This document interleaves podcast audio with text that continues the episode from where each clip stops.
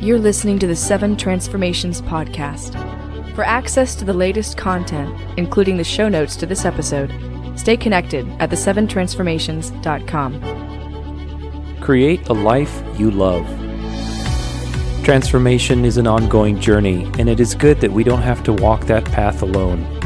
My name is Tudor Alexander, and this is my weekly podcast sharing life lessons on and off the competitive floor with a few stories in between. Thank you for joining me on this journey. And now, let's create a life we love. All right, all right. What's up, everybody? My name is Tudor, and this is the Seven Transformations podcast. Thank you so much for joining me today. I'm here with one of my awesome, awesome friends, Dr. Payam Owtad. Hope I didn't butcher your name. You were right on. All right, my friend. So let's get going. We're talking here with Dr. Payam about uh, his life. You know, he's an orthodontist, but that is uh, only part of what his life is about. He loves to travel. He's actually doing a lot of uh, things in the area of creating new and exciting worlds for himself, as well as uh, in the world of orthodontics. So I'll let him tell you more a little bit about that. So give him a little taste of your life, Payam. Okay. Um, hello, everybody. Um, thanks for tuning in and listening to us. Thank you, Tudor, for having me. Absolutely. Yeah, it'll be a, it's a pleasure to be here and share some thoughts and ideas and life experiences with your audiences and yourself. Cool. So what um you know, let's let's jump right in. What do you you obviously an orthodontist. What do you do? You said you recently reduced your work schedule. You got some we were talking a little bit off air about Mm-hmm. your life and you were um, starting some new ventures, new and exciting things. Pretty cool. Pretty cool stuff in the last couple months. Can I add a quick intro to that? You know, it took me, I was born and raised in Iran. I've been a dentist back there. And then uh, because my family was here and I got passionate about pursuing my education to a highest level possible, which is our education system here in the States. And it took me, um, I graduated 2001, finished working out there in 2005, 6, and then I started traveling. So I went to Australia, did my master's out there. I came here. So it's been I don't want to give the whole resume thing, but literally 15, 16 years of traveling and studying and taking tests and following the academic pathways and requirements. A lot of delaying of gratification with medical fields, a lot of delayed gratification, exactly. Wow. And then, um, Does the toilet is it true that the toilets flush the other way in Australia? I'm curious. I, actually, I checked it out. I don't, I don't know. I have always wondered about that. I haven't been to the southern hemisphere yet, so no, yeah, it, it is, um, it's fun when you're down there. It's summertime and up in northern hemisphere, it's just wintertime. It's fun to have that interaction with friends. So. yeah, absolutely. But the thing is, after 15, 16 years, and I finished all the requirements, I become a board certified orthodontist, the highest levels of educational achievements. That was the dream come true. And I start working as an orthodontist. And then after two, three years, I got to this routine of, okay, I'm going to work, do the craft that I love, Hmm. But something is, something is missing. And then uh, Hmm. we took the landmark course at the leadership program at landmark something triggered me is this all about i followed the status quo and Mm. became the best students become the best professional and then go make money the part that i serve people is fantastic Yeah. and the craft of orthodontics is fantastic but getting to the routine of making a daily living i noticed something was missing so that's when the alert came up you know it's more into life just doing a professional work Hmm. and making a living i have a mission i have something in my heart There's that i have higher. something higher purpose higher purpose is kind of cliche but just deep desire that Yeah. dragged me to create something and Yeah.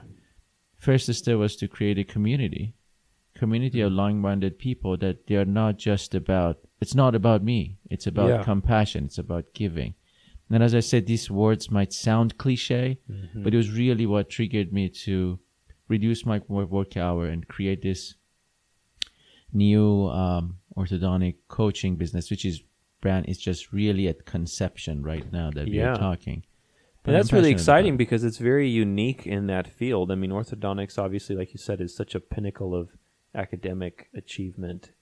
Um, but what you're creating, especially, you said you're wanting to launch a podcast too with it and share your lessons and, and ideas. That's a very cool thing because you don't tend to see that too much in, in that world, do you? Yeah, that's very true. Not many. There are some few. Yeah. They're more business oriented. Which, Right, right. Of course, I have a business Yeah, yeah. intention out of that, but um, when you look at it deeply, the niche, this the unique niche that I might have, that not many colleagues of mine have, is um, I've been in different three continents. I traveled a lot. I Mm-hmm. changed my education in two different languages and different system. I worked as a general dentist and then I specialized. And then I might, did my research in basic science and biology and everything Wow. in Australia. So I've seen this whole wide range of things. And at the time that I was a research student at University of Sydney, I was a dental assistant because I didn't have license to do the actual dentistry work. So in the afternoon, I'm rubbing, I'm wrapping a trash can and cleaning up the office and doing whatever a dental assistant does, Mm-hmm. which is a, I have much more respect for my assistant since having Oh that yeah. experience Once you have that experience. and then I go in the morning in the office and doing like the highest advanced um, research on biology, cellular biology, and all that. So I think that gives me a unique perspective um, that bring the younger generation to the, together and see what can we do for our profession and for the people that are we Yeah, the future. What's the future look like? what the future look like, especially with the changes that is happening with all, you know, artificial intelligence. Oh, yeah. Everything comes up as a, we got to give it a background, but the artificial intelligence, the machine learning, and the changes that in a lot of fields is happening. It's same same thing to us. So if I am focused on following the same status quo, okay, I became the good student, finished my board certification. Now I have to open a successful office, and the successful office in a free market entails I have to compete with my next door friend. Hmm. And I am by the core, I'm not a competitive person. I love Hmm. Um, compassion. I love Yeah. kindness. Yeah, exactly. Different So values. that took me to the point to go against the status quo and break this pattern and see what I can do differently. Still, I'm passionate about people. I'm passionate about technology. yeah. I'm passionate about education and learning. So I noticed I gotta do something in that realm. Hmm. And I spent 15, 20 years of my life to learn what I learned and I'm expert at. So I gotta do what I'm passionate about in that domain because I know I can produce more results that way. Yeah, and more So meaningful, more from, meaningful results too. You know that you have so. a, a, skill and uh, expertise, like you said. Now there's this added layer of meaning, and, and it doesn't it doesn't take away. It just really adds on top of to what you're doing. It gives it another layer to the cake. Very true. You know, I I, think- can't give up serving my patients. That's the Yeah. beautiful part. But to keep a balance between those two, that's where I'm going right now. Yeah, cool, man. That's that's really cool. Did you know that uh, you wanted to be an orthodontist when you were a kid, or is that That's something not as a kid. playing with your grandpa's dentures or something like that? no, not as a kid. I think it struck me um, early years in high school Hmm. that I want to be a dentist. As I said, as a kid, I I always been passionate about people, Yeah. about the faces, people's eyes, and Mm. what's happening in their world. Um, that attracted me, and then at the time was a lot of my friends in high school that were good students. They would go that route, and I Mhm. found it interesting. And I was into music at the time Yeah. and there was a craft attached to it to work with my hand as a dentist. So I Mm. got attracted to that. And you play uh you what instrument do you play again? Santur, it's a Santur, per- yeah. hammered Persian version of hammer dulcimer. We know it here as an alpine and here as hammer dulcimer, Nice. but it's called Santur. Yeah, I played. I was, I, I grew up with that instrument since I was nine years old. You recently uh did you get one again or you got back into playing it? I forget we were talking about But it. I've been continuously You continue playing. Okay, just okay, yeah. The amount of time that I spend with my instrument is way less than before. Yeah. Getting into responsibilities of life. I recently learned from Jordan Peterson. Is, Oh, I love uh, Jordan Peterson. uh, yeah, podcast. this yeah. psychologist. He was saying no more than 20% of your day should be spent on responsibilities, but you have to do that 20%. Right, right. But you got to design your life to spend 80% of that on what you're passionate about. Oh, I love that. Yeah. But you do it for anything. So and that music is definitely part of that 80%, and I want to Mm. bring it back And That's a good rule, you know, like 20%.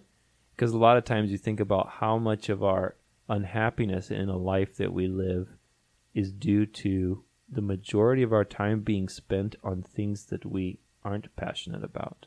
yes, I think that you could really use that as a formula for determining your happiness because if you're most of your time spending on things that you're not passionate about that you feel you know I always use this this kind of reminds me actually of a of a diagram that I use with my students and and clients about stress Mm. and I I take a piece of paper and I take a, a pen and I draw like a little wave, you know, up and down. And I say, you know, stress is a normal part of life in the sense that fluctuation is inevitable. That's that's a primary principle of the universe. But stress is not the problem because that kind of stress is actually healthy. It's important for your muscles to contract and to lift weight and to relax and stretch. Those th- those kind of stressors, mm-hmm. physical stressors are important. Your heart has to be stressed to grow, you know, strong and things like that. But there is a different kind of stress that's relatively unique to social animals, or let's say human beings, but there's other social animals too, like monkeys. But that's the kind of stress that deals with how things occur to us. And there's a mismatch between reality and the reality internally. And then I draw that same wave, but reversed. So if you can imagine where the, the peaks and valleys are of the first wave that I drew, okay, I inverse it. I draw the next line inversely. So basically, when life is up, we think, oh my gosh, you know, I, I need to save money and what's, you know, I, my life sucks or whatever. When life is down, it's like, oh, you know, I wish, you know, I had more, you know, this, you know. So we're always mismatched with what we're doing. And, and why I brought that tangent is that how you spend your time, if you spend your time doing things that you don't want to do, then that time is a mismatch. There is something you're doing, and there's something that you'd rather be doing. And that kind of mismatch creates the most chronic, toxic kind of stress.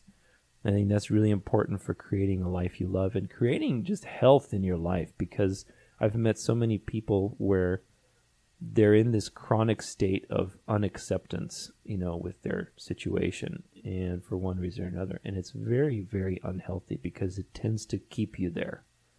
You tend to get cynical, you tend to get unhealthy, it drains your energy, so you're not going to be as motivated to take action anyway. You know, it's like this pull towards nothingness. and it becomes a vortex. Your Yeah, it's a vortex. goes weak, and then your physical Yeah. environment changes. I call it takes the call back. of the void. You know, Mhm. I call it this, there's this natural pull of the universe towards, you know, what do you want to call it? Self destruction. There, there's one pull towards integration and higher level stuff, and there's a pull. I don't think of it as good and evil. I just think of like these two pulling forces. Hmm. You know, there's there's a general pull towards nothingness and dispersion. Things of order tend to go to disorder. That is a, a physical thermodynamical thermodynamic rule that the more organized something is, the more forces tend to pull on it and to disintegrate it. So, Mhm. you know, there is a tendency to stay at those low vibrations. So we have to maintain that positive mindset. Which which is very important. I want to add to that. Yeah. with my some um, past couple years athletic experiences that I had. I did an Ironman last year, so I got Oh, nice. drawn into um, world of running two years ago. That's uh, what is it? Running? What the event? swim, bike, and run. Swim, bike, and run. Yeah, I just started. I set a goal for myself. Okay, I want to do a marathon, Mm. and then I just kind of had this uh, back of my mind. You know, I set this New Year goal, but I'm not going to be able to do it. And then I learned about integrity. Mm. So that integrity was a good force. To, I set the goal, and I'm going to make it happen. So while I was training for my marathon, I and learned integrity in the sense of really. Not the moral integrity. Yeah. Integrity that's just I promised myself that I'm going to do certain number of hours training a week. Got so it. in six months I can reach my marathon goals. doing what you So I- say you're going to do. doing what I said to Yeah. you. Yeah. And then uh, along the way I learned about triathlon and the beauty of that sport. So I started training for doing different races and gradually raised myself to the Ironman race. But I brought that up, which mindset that you said. Uh, it's all about the mindset, the physical. With consistently, the physical ability will come. Hmm.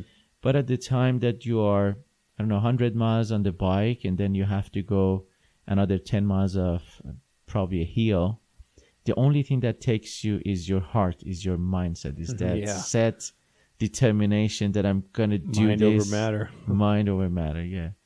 So I, I totally. it's agree. crazy how the impact. You know, I really think it's very significant. I, I'm wondering if there's any. I'm sure there's research on it, but I find the same thing true. Like if I go to the gym and work out, and if I'm tired or whatever, like if my mind is not, especially with weightlifting, you know, or I mean, you could apply it to anything, like you said, endurance, like riding a bike. But I do a lot of weightlifting, and I, I, I notice such like almost ten or twenty pounds. Let's say on a on a weight of 150 pounds. Mhm. I would say that at least 10% of that is mental in the sense of like, okay, if I'm going to add another 10%, like the, the factor of my mind can make that either very easy and doable. And there's days when I'm like, okay, boom, everything's firing and I'm motivated. And there's w- days when I just get under the bench and I look under it and I'm like, ah, this is going to be hard.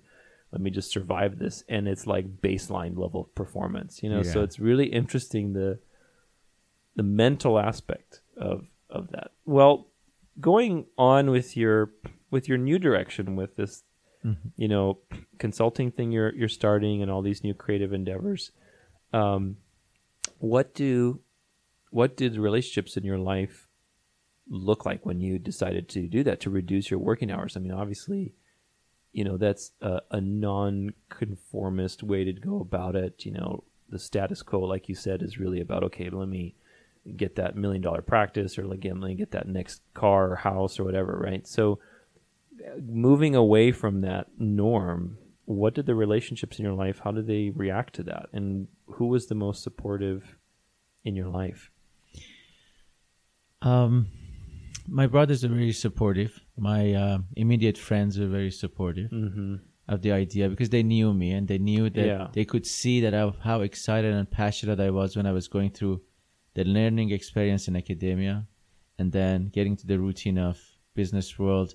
I'm not that same vibrant, motivated person. Hmm. My work was separate from my life. I go to work, do my job. I love my team, but then it finishes. I come home. It's like a second life it starts. got it But since I decided to do this orthodontics coaching and consulting, the coaching consulting comes from the idea of putting the people, the technology, and the education to, together to create something in my realm of expertise, which I hope in future I expanded beyond my realm of expertise. But Yeah. for now, um, and what it affected, as same thing that we are here and we're having this conversation, a lot of people with higher level of consciousness were attracted to my life and my relationship with my friends and conversations that I have with my friend elevated from just doing the routine and what is normal in the society.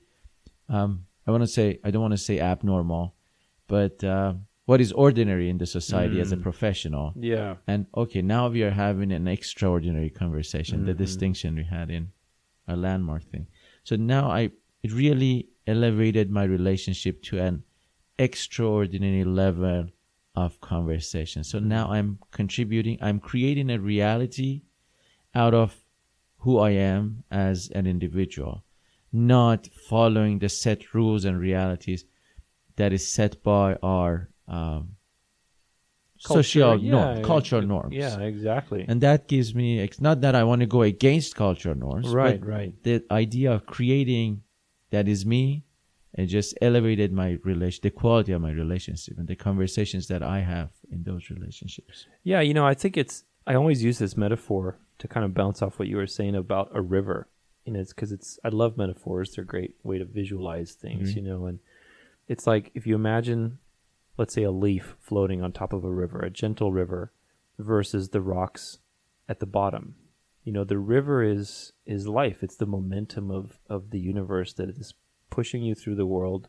Inevitably, there's no way to stop the flow but how you flow is important because you can flow like a rock at the bottom of the river being tumbled around against other rocks or you can float as a leaf on top that is elevating you know elevating your consciousness in a sense you know so it's a good metaphor because a leaf why does a leaf float versus a rock a leaf floats because it's light it's you know open you know we we often use the word enlightenment mm-hmm. you know but really if you think about light not in this holy or whatever other context, but really just as a function. Like light allows you to see things. You know, light helps to bring clarity to a situation. So being light, you know, being soft allows you to be open and malleable, and that allows you to float above the turmoil. If you're a rock, you are very dense, meaning you are very set in a particular structure. You are very, you know, heavy with something, Mm-hmm. and that makes you sink. You know, in- at least in the river metaphor. you know, certainly you have to be a rock in other areas of your life, but um, yeah. So I think that was that was an interesting point you brought up. I mean, you know, with these types of things, there's always, I guess, a big break or a moment that you can think back to that was very significant as a catalyst for you. I know we were talking a little bit a bit out um, off air, like the last three months, something you took a program that was a, a catalyst for you to to wake up and say, "Hey, wait a minute, let me check into the momentum of my life, the river. Where is it taking me, and how do I want to float? Do I want to keep going, hitting myself in this cycle of, of what's expected for me and, and the rat race of whatever, or do I want to do something different? So, what was that moment for you? That moment was. Uh, that's a very good question. If I can point out a moment, I would say the most enlightening and opening was when I started reading uh, the Start with Why book, Simon Sinek. Mm, oh, yeah, I love Simon? Sinek. Yeah. Yeah, Simon work. Simon has this really humanistic perspective to our things, and he clearly communicated that start with why. And I was thinking, okay, I'm doing the craft that I love, mm-hmm. but I don't have the sense of fulfillment. Mm-hmm. And then Simon Sinek book came to my life, and I look at okay, that that element of why is missing. Mm-hmm. And based on his conversation, it's the limbic system, the core of my brain, the the engine of my emotions and feelings that is not engaged in the whole game because I'm playing someone else's reality. So let's find out my why.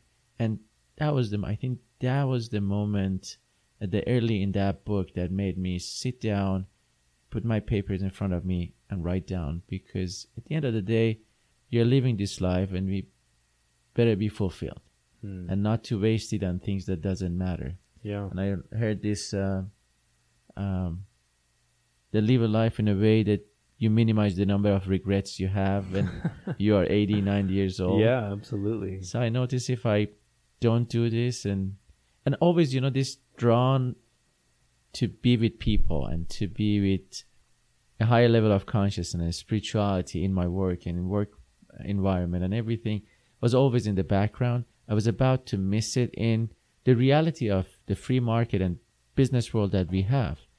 You know, I'm a people person. That's something, maybe that's a pathology in our, all healthcare in our country now. Um, in order to, orthodontics was certain cost 20 years ago. Now compared to 10 years ago, with all the advancement, the cost is less than what it was 20 years ago. Hmm. So in order to sustain the same business Yeah. quality and income and everything, Something needs to change. so you have to add to the number of patients that you see, which same thing happens in our hospital systems, in our hmm. dental systems. So at the time, maybe I would see 10, 20 patients a day and I make a good living. I take a great care of those people. Now to do the same thing, I have to see about 60, 70 patients a day Oh, wow. and the level of care is going to change. I'll do my best. I spend my own energy and Yeah, but heart you can only split it. your attention so many ways. Split the attention. But then Simon Sinek brought this up that like the CEOs they talk about okay, who we care about our client the most. And he was like, you never meet a client one to one. You are in charge of the first layer of people underneath you. And that opened me up with that, the people, technology, and education that I'm passionate about, and then the business model that I'm in. How can I take the best care of these 500? I see more than like 100, 200 people a week. Wow. How can I take care of those people at the really high quality that I'm passionate about? Mm-hmm. Then I noticed, then the coaching idea came in. Yeah. So if I coach my other colleagues who are already committed to a physical space and invested in the infrastructure of a physical location to see patients as a dentist, orthodontist, or whoever professional who's dealing with people who are in, taking advantage of orthodontic services.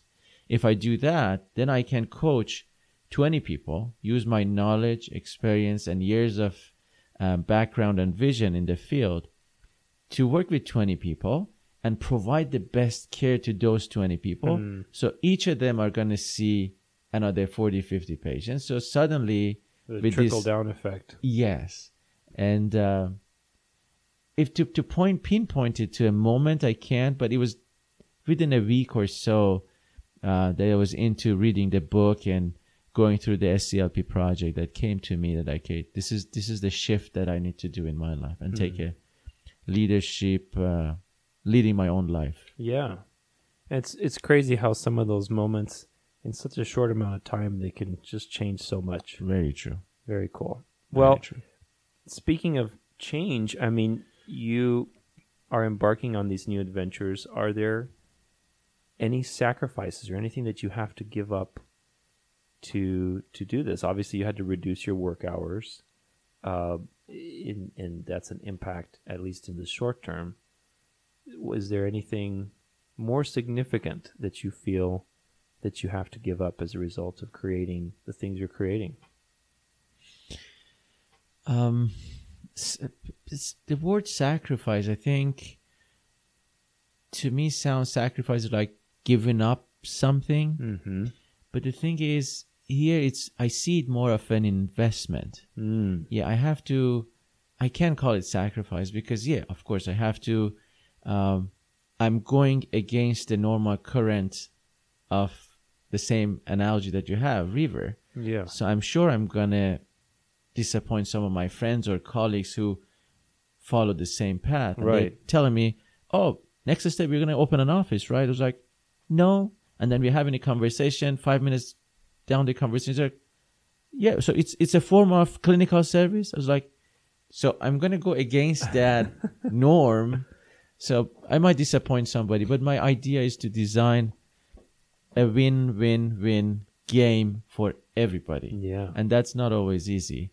So I won't call it sacrifice; it's more investment. I think any ki- any kind of sacrifice is some sort of investment. The twenty Yeah. years that I spent in my education, Right. If I look at it from all the parties and fun times and games that I missed to spend on my education, From what you didn't get, but rather Yeah. what you got. It really was an investment. that was investment in me. Yeah. And I think there are two kind of people: those who are investing in themselves and those who don't invest in themselves. Mm. So I'd like to be one of those who invest in myself. And I think those investment, it's a little side conversation, but it came up. I'd Yeah, love to share with you. Go for it. The investments in ourselves are those that nothing can take it away from us. And I, I learned that from one of my amazing teachers um, a long time ago, Dr. Romshei. And he was like, invest on things that nobody can take it away. from. If you have a big house, if you have a big bank account, Mm. a storm or a natural disaster can take it away. That's true. But if you learn an art, if you know how to play piano, for example, Mhm. Nothing can take it away Nobody from you. can take that Nobody away, can. yeah. Take, that's that's kind of investment that you have to do in yourself. Yeah. So yeah, I think Learning is the uh, most secure investment. it's the most secure. Yes, I like that. That's really cool. and cool. it's not the a lot of gems today, man. I, all these people I'm interviewing have so many cool little life quotes. It's nice. I like that. I really like that a lot. Well, can you share a challenging memory, let's say recently, where you experienced a challenge that was significant to you? And how did you deal with it? How did you get back to motivation? How did you get back to love? How Hmm. did you accommodate for it? Actually, I was in a um, in a relationship, young relationship that for some reason it caused a lot of anxiety. I'm usually a calm person, calm, cool, collected, Hmm. but somehow that relationship caused this extreme anxiety in me, which I didn't know where it's coming You from. You just felt restless when you were with that person, or like, what do you mean? Like, just the whole context of our relationship, the plan that we have, the way we started, Mm. the way it was going I forward, see. just the whole thing and planning and taking it to the next level, making it serious. Mhm. It just raised the high level of anxiety that I'd never experienced in my life before. Hmm. I wake up in the morning and my heart was like a big piece of rock hanging in my chest. Wow. And I was kind of scared. Am I going to have a heart attack? What's going to happen? What's going on? and mentally, I could see, okay, this is a relationship will solve the problem, but my physiology has changed. And it was like, now I'm looking back at it when I'm cool and relaxed now. I'm healed. I look at it as a fun thing, but at the time it was really not fun. It was Yeah. it was painful. It was true pain. The anxiety was not fun, and it was a big challenge, emotional challenge for me. But the way that I came out of that was uh, advice of a, a friend. I started doing meditation, got involved in meditation and stillness. That meditation and stillness helped me to get back on track and just col- control the anxiety and um, it actually brought me to a whole new world that probably we're going to talk about it we created this community of uh, group that we get it Yeah, I was gonna say uh, with your group, with Yeah. your meditation group. Yeah, you should so i started doing that. meditation and while i was practicing and taking care of that um, to get back on love and motivation and um, raise the level of said raise the level of dopamine you know the dopamine is Oh, in charge of keeping us cool and relaxed and creative Absolutely. So I think I lost all the dopamine at the time. so I had to build it back up. You drained it all. And a great I think friend we've all been there, but yeah. And a great friend. What's your called- group called? You're on Facebook, right? Yeah, Uh, together just be. together, And just be. Yeah. the Is just be was the idea came uh, from a great friends, um, and we added together to it because I believe in together everything Community, is better. That's yeah. what we are. Yeah. do you uh, guys do what kind of meditation is it? Is it like uh, using like Om or uh, vocals? Is it quiet meditation? Is it? It's been about a year. We we mainly used guided meditation because most of us are beginners. Yeah. We have one of our great friends, Nushin. She's a Kundalini yoga teacher. Oh, She's a meditation teacher. She leads our breathing exercises. And we have Kapad and my brother Pedram. They're kind of expert in this meditation field, but most of us are new. So we kept it like more basic and simple, simple breathing exercises.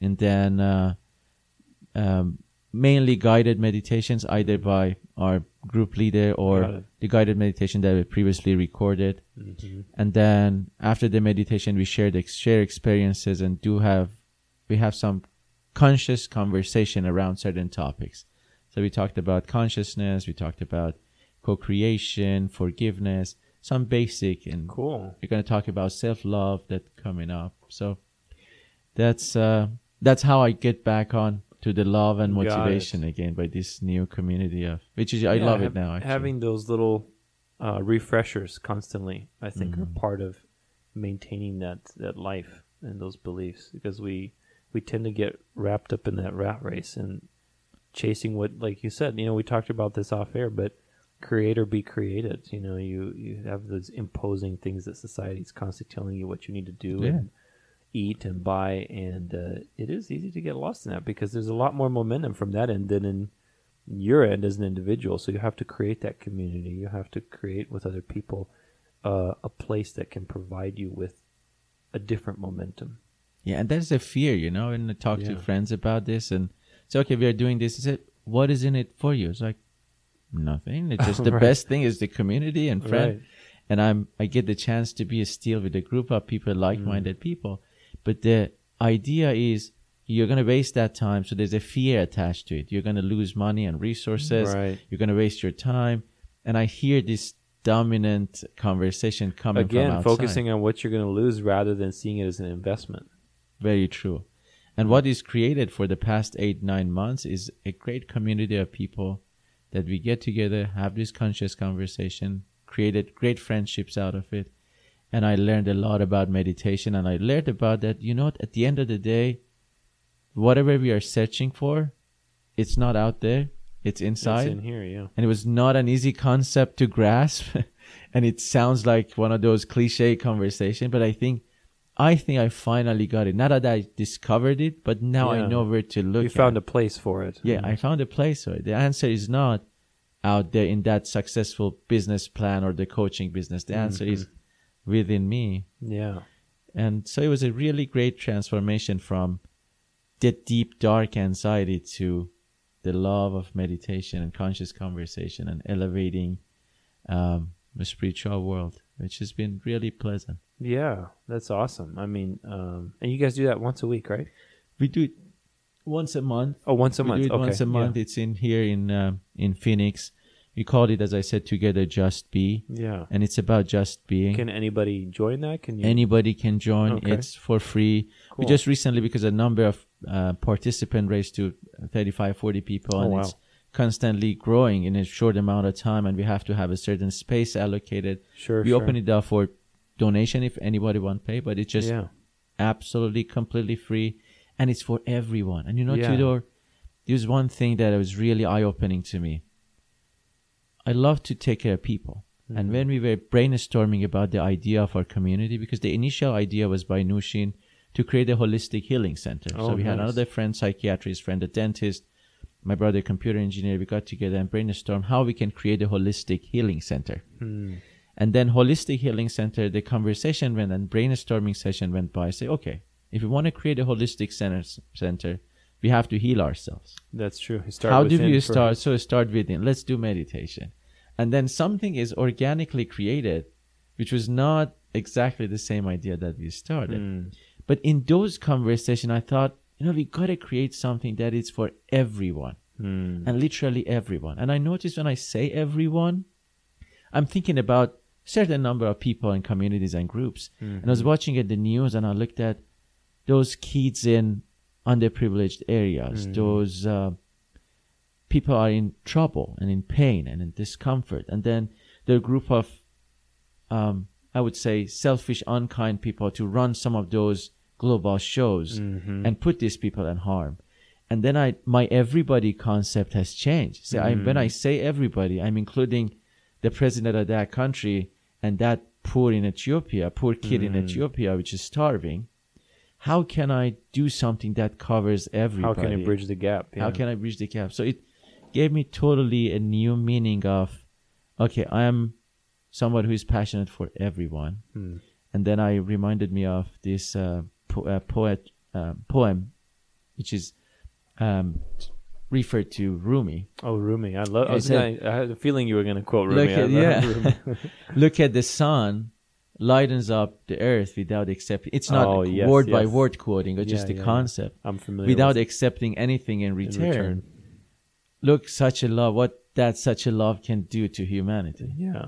And if I can raise, uh, if with this community, which is a small candle now turned on, if we can create that light for everyone and Yeah.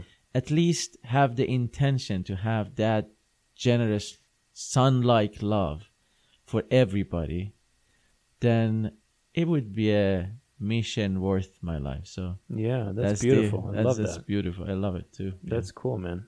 Awesome. Well, thank you so much for sharing that. my pleasure. Well, let's talk a little bit about these endeavors that you're doing. Again, I had another question for you. Even, I mean, I guess even with your meditation group that you're developing um, about obstacles, you know, what is a recurring obstacle that you uh, have had? I mean, this has been relatively new that you've been doing these endeavors, but what have been any recurring obstacles that you have, or maybe that you foresee that they're just going to be there? And how do you account for them? How do you uh, recover from them? You know, like what's Hmm. what comes up for you?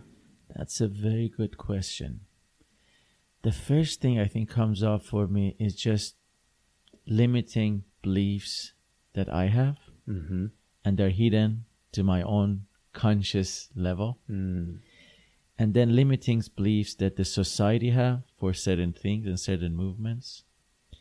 So the first thing, that would be the biggest obstacle. And I think the way that I can overcome, which we've overcame it for now, it's about being open to organically Mm. evolving events and people who are showing up in our life. And staying consistent with the mission and the vision and make sure we are not sidetracked. Hmm. it's a it's a community formed based on pure love and giving. It shouldn't be just talking. It has to be the the main core value at least for the for the core group that we are five six of us that are holding the whole community together. Mhm.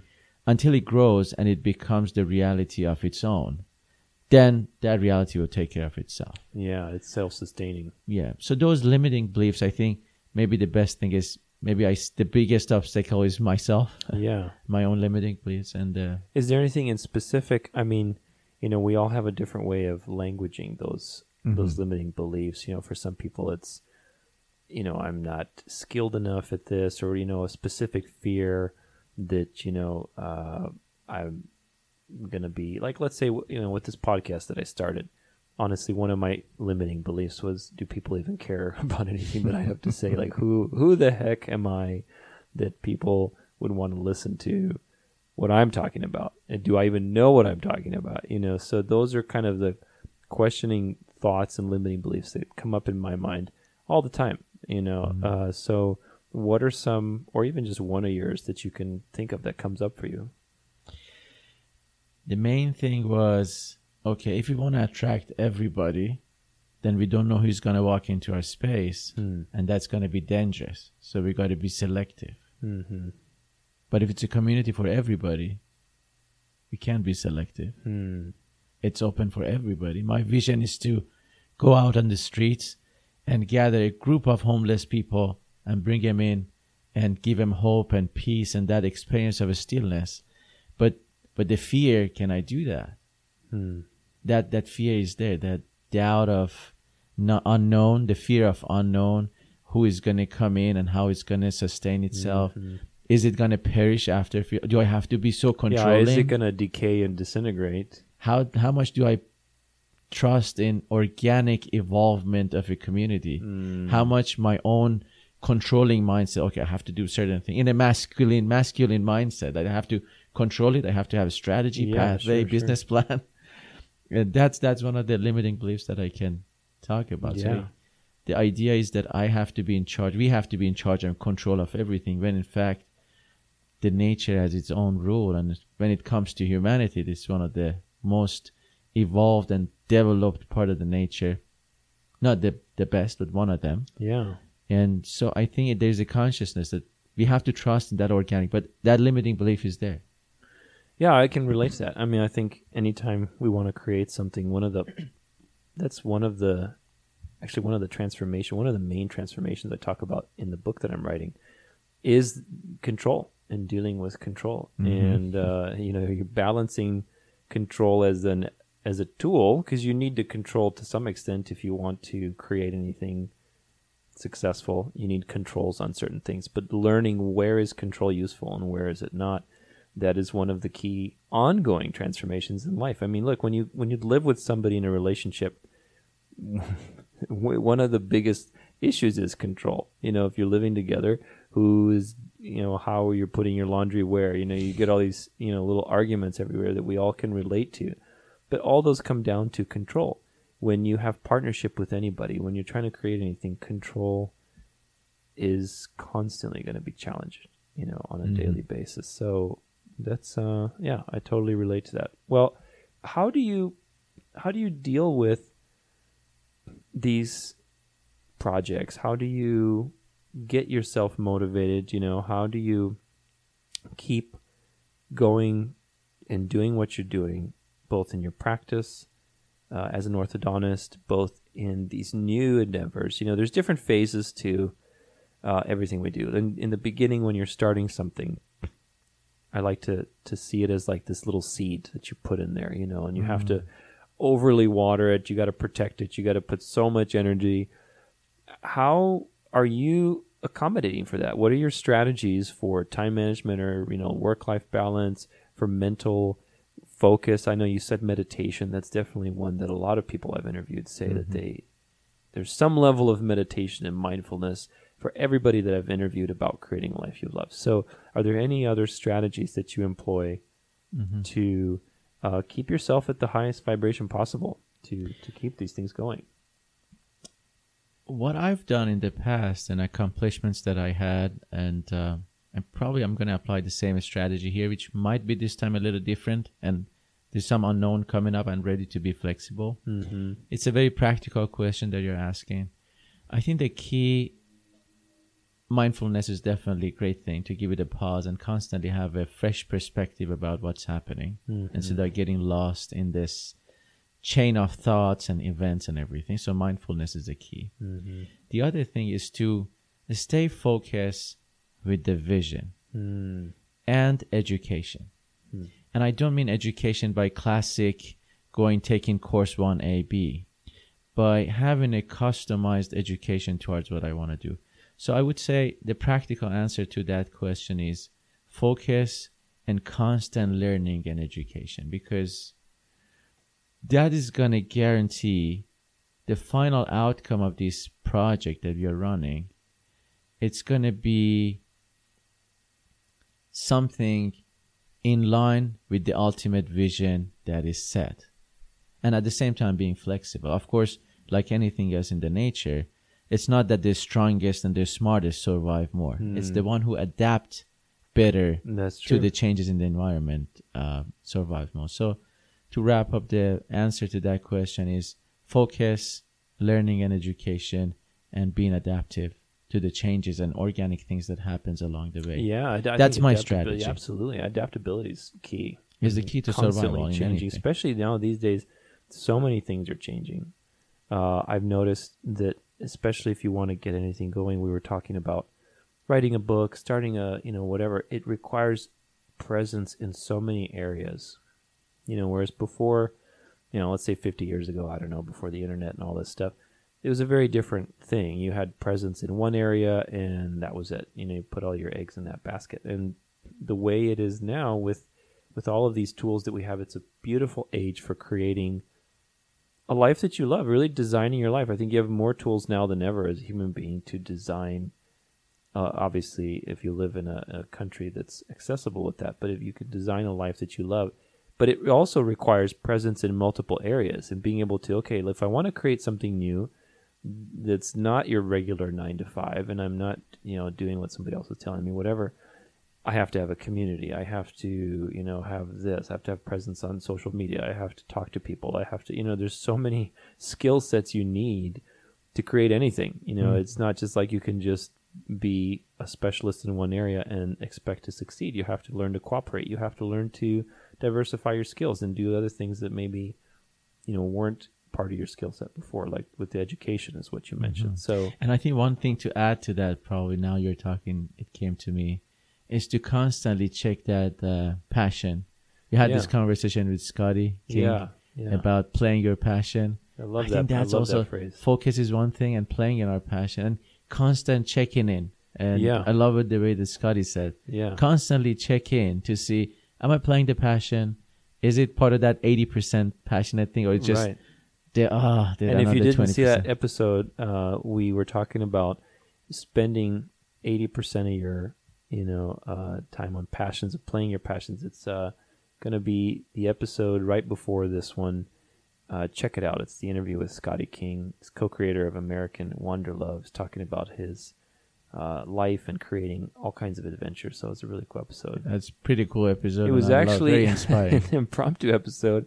Uh, Scotty was Payam's friend, and uh, Scotty was leaving literally like a couple days after I scheduled an interview with Payam today. And he and Payam was like, you know what? You want me to bring Scotty over? Let's try. I'm like, sure. You know what? Let's do it. And it turned into a really cool interview. So check it out if you if you haven't got a chance to check it out. Well, Payam, uh, what is uh, what are some advices that you can give to people in, in your field and they want to get into dentistry, orthodontics, the future, you know, the future of Mhm, your industry. We talked a lot about that. You know, that's really interesting, especially with AI, like you said, that's going to be changing a lot of different things, you know, costs for service, how we communicate, how we uh, talk to patients. Mhm. What advice do you have for people coming up in the field, maybe that are interested in getting in dentistry or that are in school right now, or maybe that just freshly graduated? So, what, from your experience, you've had a very diverse experience in that. Yeah. So, I step it up a little bit to what I'm closer to now, which is dental students who want to get into orthodontics. That would be my Yeah, first yeah. thing. You know, if you're really love this field, if you love the craft, if you love the science of it, then come to this field. Otherwise, just for the sake of that you're a competitive person and you think you're going to make a good financial future, please don't choose it because the future is changing. Hmm. and the profession needs people who genuinely love the art and craft. And people and patients needs people who are genuinely love this craft to come into this field. And um, because you know orthodontics and oral surgery in specialized fields one of the most competitive fields to get in Oh yeah. so i noticed the tendency some people just because they're competitive right, because they choose our field. Right. Yeah. I mean. because it's exclusive i'm top student so i can do orthodontics i can do oral surgery Right. i'll do it but my advice is please don't do it because just because you're smart and you can do it just Hmm. do it because if you're passionate about the craft of orthodontics the the harmony of smile if you really i look at people's face and i see a symphony in their faces and Hmm. i said that to my co-resident at the beginning of my residency i said look at these beautiful faces that we look at and work with their face with their teeth with their lips like every single face is like a symphony to me Hmm. and they I were like teasing that. me. That's cool. A couple of my friends, they were teasing me. It was like, oh, okay, Payam, come on. I want to show you one of those symphonies with crooked teeth. Right, But right. I want to say, if you really have that kind of passion, if you see that symphony in people's face, Yeah.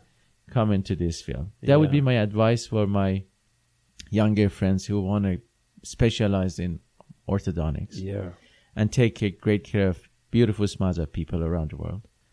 My advice for my own colleagues is what I've experienced past, I don't know, I've always been passionate about orthodontics since 2001 when I graduated from dental Yeah. school. But officially being involved in orthodontics for the past uh, few years, my advice for my colleagues is please give up the competitive nature of our professional world Hmm. and let's get on cooperation. And I don't mean it as a moral value. The whole changing environment of the business, and as you said, the AI, the technology, and everything needs our collaboration. Hmm. If we compete with each other, we all are going to lose. We all are going to lose it to the technology. And I don't mean to um, demonize the technology, but the truth is, there's an extra element is coming to many industries, many fields, and it's our profession too. Hmm. And if we collaborate, we can use technology for the sake of creating values for our patients and for our own businesses and our own lives. Hmm. But if we're competing with each other, then technology and people who are not expert in our field, they're going to come in. enhance. It's only going to enhance the competitive uh, and destructive aspects. It's going to enhance the destructive. Yeah. Very well. yeah, can- technology is a catalyst either way. So, who's behind it? It's it's either going to enhance or uh, well, it'll enhance either way. Very just your creative. So my advice for my orthodontist friend is please give up the competition and let's collaborate. Let's put our thoughts together with our dentist friends, with our orthodontist friends. Let's put our thoughts and collaborate and make this profession as evolving as it deserves to be. Yeah, awesome. I love that message. I think collaboration is definitely the way of the future. Yes. That is the, the Together future. is better. together is better. I like that. Together just be. The name of the book actually Simon Sinek is, is wrote a book Together is better. Oh, together is better. Oh, okay. I didn't know that. That's cool. Well, what other areas of your life are you uh, excited about right now, Payam? Are you creating any other adventures? I know we talked a little bit about uh, off air about uh, something in September that you are joining uh, Yes, Scotty yes. on. That's really cool. So is there anything that you want to share about that, or anything else coming up? I am uh, what I'm excited. I'm really excited about our meditation group together. Just be. I, s- Yeah, I have a really great spiritual vision for that. I'm so proud and grateful to be part of that community. Cool. I am so um, passionate, excited about Smile Family Orthodontics, this orthodontic coaching and consulting, and everything that is evolving under that umbrella in my life. I'm really excited about that. I'm excited about. Uh, I have an, a half Ironman race coming up in Yeah, I was gonna say, are there any more uh, Yeah. Ironmans coming up? in two weeks it's coming up in Oh San Diego. I'm really excited about that. I'm kind of scared and ready. I haven't Yeah. trained well, but um, that's really fun. Once you're 'Cause, you there, know, it's, you're gonna forget all about it, though. It's so it's much just fun. Once the you're hard there, thing. Yeah, Yeah. that's cool. You know, life is an endurance uh, event. It's not a It's sprint race. It is. So that's how I match it. With my when it comes up, it's like it's part of life. Let's do it and embrace it. And I love those endurance aspect of it. That's So cool. that's the half Ironman uh, race that is coming up, and then next is in September, which as you said, Scotty and um, Leslie at American Wanderlove. They have these adventure tours around the world. They have Mhm. it in Bali, and I'm planning to join them. That's going to be my That's birthday cool. week. so Yeah, I want to be cool. out there to do meditation, hike the mountains, be by the ocean, What and do cool birthday yoga and retreat. awesome. Everything in that one week. So it's pretty Awesome. exciting coming up. Yeah, and everybody's awesome, man. welcome to join. Actually, check and join us. Yeah, if you uh, if you are interested in that kind of stuff, just traveling adventures, uh, Scotty and his wife Leslie are making some really cool stuff. So check them out. The info is in the other episode that I mentioned. So, well, any final words of wisdom, Payam, for our listeners? Final word of wisdom. Anything wisdom. that comes up for you? Final word of wisdom is life is. I thought about it today, actually, Tudor. We were talking about if something happens and we are in trouble, so we have to support each other. There's no access to food, just a hypothetical situation, like something happened in World War II. There's no food, there's insecurity, there's crime and everything. So we have to get together and we have to survive. We have to support each other. Mhm. Similar concept that the Noah's ark that we taught. And I went through a moment of fear. Oh my God, that would be scary Hmm. if I don't have food to eat, if I don't have shelter. But the next thought came to my mind. So I got to make sure the family is safe, friend is safe, people around me are safe. Hmm. And the moment that switch happened in my mind, the whole fear went away. Hmm. It was all about giving. I'll protect and save the people around me up to the point I might lose my life.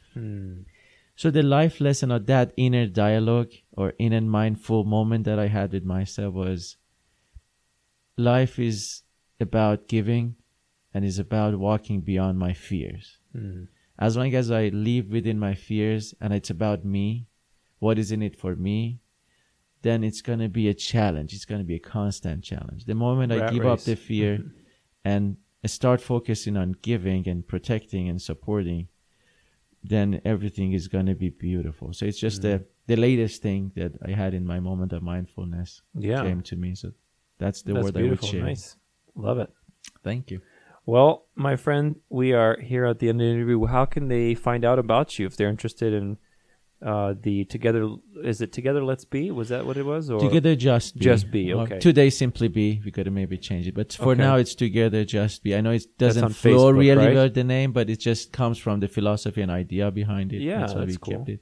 Together Just Be is on Facebook, is on um, Instagram. hmm And um Smile Family Orthodontics. I haven't launched it, but by the time I think the podcast is there, the Yeah. Smile Family Orthodontics is there. So if you have, if you're a patient, if you're a dentist, if you're an orthodontist, if you need anything along those lines, consulting, advice, coaching related to braces, clear aligners, Invisalign, or those kind of treatment, um, or even related to business of orthodontics and the whole thing, anything that adds collaboration to that concept Yeah. feel free to check on my website and my social media, Smile Family Orthodontics on Instagram, on Facebook, and um, on the website that hopefully is up by now.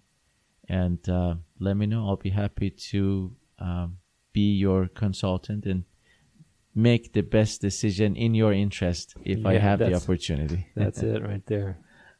Awesome. Well, thank you so Thank much you. for joining me today, my friend. This was uh, great to hear your perspective.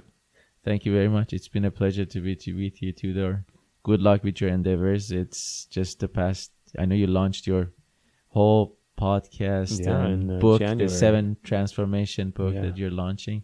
Good luck with that. I'll be the first person who read the book. So looking forward to how things I'll make evolve sure and to give you a nice signed copy when it's published. I love that. Well, thank you guys for listening so much. Uh, this has been another episode of your Seven Transformations podcast. Today we talked about creating a life you love with Dr. Payam Owtad, orthodontist, and I really challenge you to see yourself in everyone's experience that I bring through to this show. I've learned so much from the diversity of people I've gotten a chance to interview, and I really enjoy sharing those lessons with you. And I hope this episode has contributed to your life, regardless of your background, uh, regardless of where you find yourself. So, thank you so much for listening. And if you enjoy this episode, if you find it valuable to your life, share it with your friends if you think it'll make a difference for them. We also have a Patreon account uh, that you can feel free to share that. We have a way for you to support the show now if it's something that you want to do. Also, check the website as well for that information. So, anyway, thank you again, Payam, and uh, we'll see you guys later. Thank you very much. Thank you to all our audience for tuning in and listening to us. All right, see you guys later. You're listening to the Seven Transformations podcast with your host, Tudor Alexander. For weekly articles on creating a life you love, stay connected at the7transformations.com.